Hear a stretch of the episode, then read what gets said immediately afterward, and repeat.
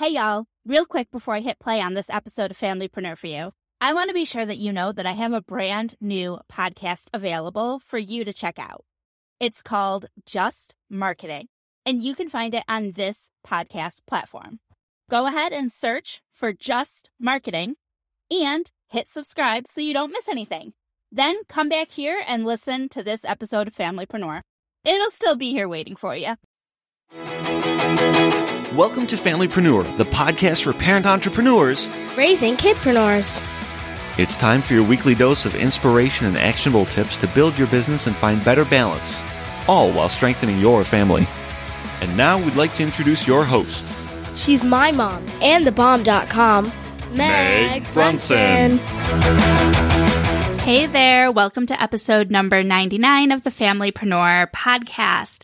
I'm really excited to have you with me today. And if you're not already subscribed, go ahead and hit the subscribe button on your podcasting platform so that you don't miss another episode. We release new content every Monday, Wednesday, and Friday, and I'd sure hate for you to miss anything exciting. So today is a Marketing Monday, and we are focused on audiences for Facebook advertising this month. Last week, we talked about leveraging Facebook's built in targeting options to create some cold prospecting audiences. And today, we're going to switch switch gears a little bit. We're going to talk about the warm audiences we can build. These are going to be audiences that include people who already know you, right? So they're a little warmer. They know who you are and they're going to be more likely to take action with you. So it makes them warmer.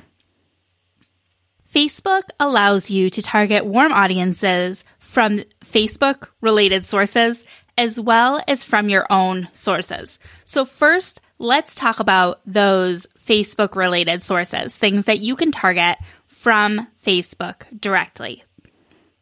You can target people who have engaged with your page. This might mean people who like your page, but it also might just mean people who are engaging with your content. That could mean clicking on pictures, liking, commenting, sharing. Any type of engagement would get somebody into this audience. You can also create an audience of people who've engaged with your Instagram business profile. So assuming you've set up your Instagram profile to be a business account, which you should do because there is absolutely no reason not to. Facebook does not assign any sort of a penalty to business accounts on Instagram. It's not at all like it is on Facebook. So go ahead and change any personal profiles over to a business profile. And then you're going to be able to target people who interact with your Instagram account on Facebook ads, which is really powerful. So you've got your Facebook page engagement, your Instagram profile engagement, and then there's some specific elements within Facebook that you can target as well. If you're promoting events on the Facebook platform, you can remarket to people who have said they were interested or going to your event. If you're leveraging instant experiences, which used to be called Canvas ads, then you can retarget people who have engaged with those instant experiences. We talked about lead ads a few weeks ago. If you're running lead ads or using lead forms in your promotions, you can remarket to people who have opened the lead form and or people who have submitted the lead form. So you could run a lead ad. Let's just say that you want to get people on your list. You could run a lead ad. Step one.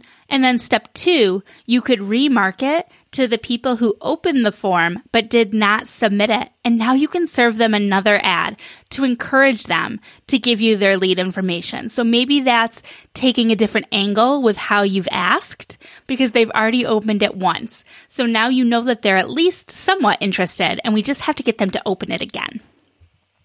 Finally, we can create an audience of people who have watched a video. Now, this is my absolute favorite right now, primarily because it is the most affordable right now, and it's been the most affordable for a pretty, pretty long time, pretty much since this became an option. Video consumption is very popular on the Facebook and the Instagram platforms. And when somebody watches your video, Facebook is able to capture them into a retargetable audience so that you can serve them with an ad down the road. Now, for Facebook's purposes, they consider a video view three seconds.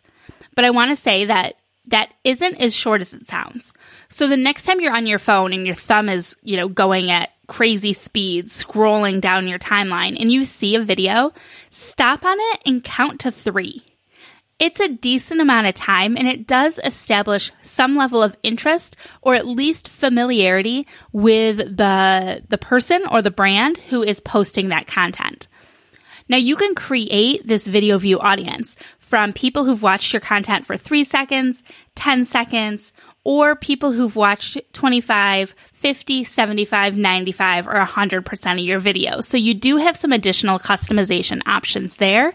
But of course, the longer you want somebody to watch your video, the less people there are going to be because people just drop out. That's just human nature, right? You're not going to get 100% success rate with your videos. Now, all that being said, the standard right now for videos really across verticals is under five cents for a three second video view. And that's a pretty big range.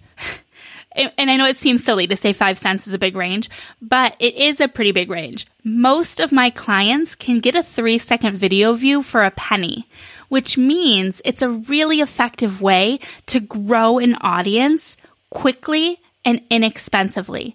An audience that isn't cold anymore because you've warmed them up with video content. I absolutely love this strategy and testing the strategy with my clients. Now, I should say it's not always the most effective strategy. I have some clients that it works beautifully for, and some clients, quite honestly, they don't need it. They can jump right into lead generation without this additional step.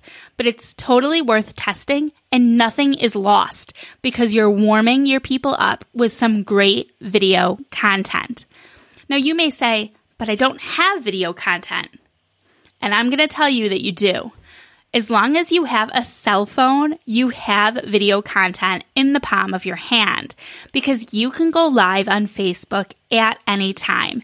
If you have some nervousness around going live on Facebook, I totally get it. Believe it or not, I was there once too. However, there is nothing to be worried about. I actually have a figure out Facebook guide that I would encourage you to check out. And you can go to megbrunson.com slash Facebook Live to grab that resource. It is a free workbook and there's an optional course that goes along with it. Now, as for the sources that you own, there are two that are going to be highly relevant for you. The first one is website traffic custom audiences.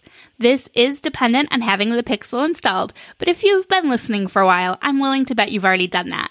And if not, go ahead, head over to megbrunson.com slash pixel, and you can start that process. The pixel is a very important piece of the puzzle that you really need to get a handle on before you spend another dollar on the Facebook platform, on Facebook ads. So website traffic custom audiences will allow you to target a custom audience of people who have visited your website. And you can do this as a whole, so anybody who's visited your website at all, but you can also break it down and target specific pages.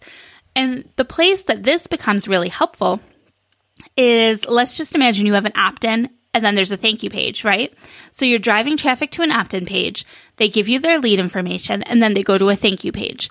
You can create an audience of people who hit the thank you page, which now tells you that those people are on your list, right? Now you can exclude them from seeing your ads so that you're not going to show your ads to people who are already on your list. This is going to save you money. It's going to improve the relevance of your ads and you're going to get better results. So you can use these audiences not just to remarket to people with new offers or different angles, but you can use these audiences to exclude people from your targeting so that you're not showing the ads to inappropriate people because they've already done what you want people to do, right? Now, finally, the other source audience that I want to make sure that we highlight is the customer file audience. The customer file audience, this would be an email list. So if you have an email list, you can upload that list to Facebook and Facebook will reverse engineer it to link the contacts that you have in the list to Facebook profiles and then build an audience of those people. So this is a great way to build an audience of people who you already have on an email list or maybe people who have already purchased or done business with you or booked calls with you. If you have a list of people and they have given you their permission to contact them, to connect with them, then you can use that list to include or exclude people in your ads. Oftentimes, I use a combination of all of these sources.